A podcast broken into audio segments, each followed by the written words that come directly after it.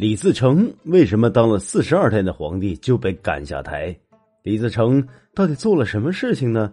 都做了哪些荒唐事儿呢？接下来我们来简单的说一说。在明朝的末年，百姓水深火热，各地农民纷纷起义，要把崇祯皇帝给赶下来，开创新的王朝。而李自成作为其中势力之一，也是对明代政权威胁最大的势力之一。李自成攻破北京城后，最终坐实了皇帝的宝座。同样是农民起义，李自成和朱元璋相比，朱元璋能够开辟出新的王朝，李自成为什么只有四十二天呢？只能说李自成太过于心急。朱元璋当初攻打元代的时候，势力已经十分庞大了，而朱元璋攻下元大都的时候，也想要称帝，而全部局势也掌控在自己的手里。再看看李自成，一进入北京城之后，就坐上了皇位。要了解，关外的皇太极还盯着呢。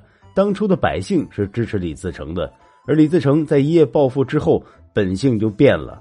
他不约束下属，下属做出了很多过分的事情，也都是睁一只眼闭一只眼。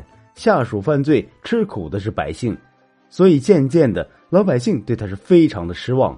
提起皇太极，这并不是李自成失败的原因，更重要的关键人物还是陈圆圆此人。吴三桂当初投降李自成的时候。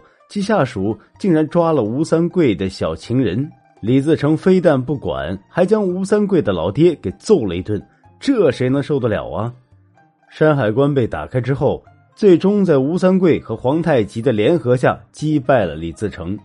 李自成到死都不了解自己的失败，他怨不得别人，完全是自己作死的节奏。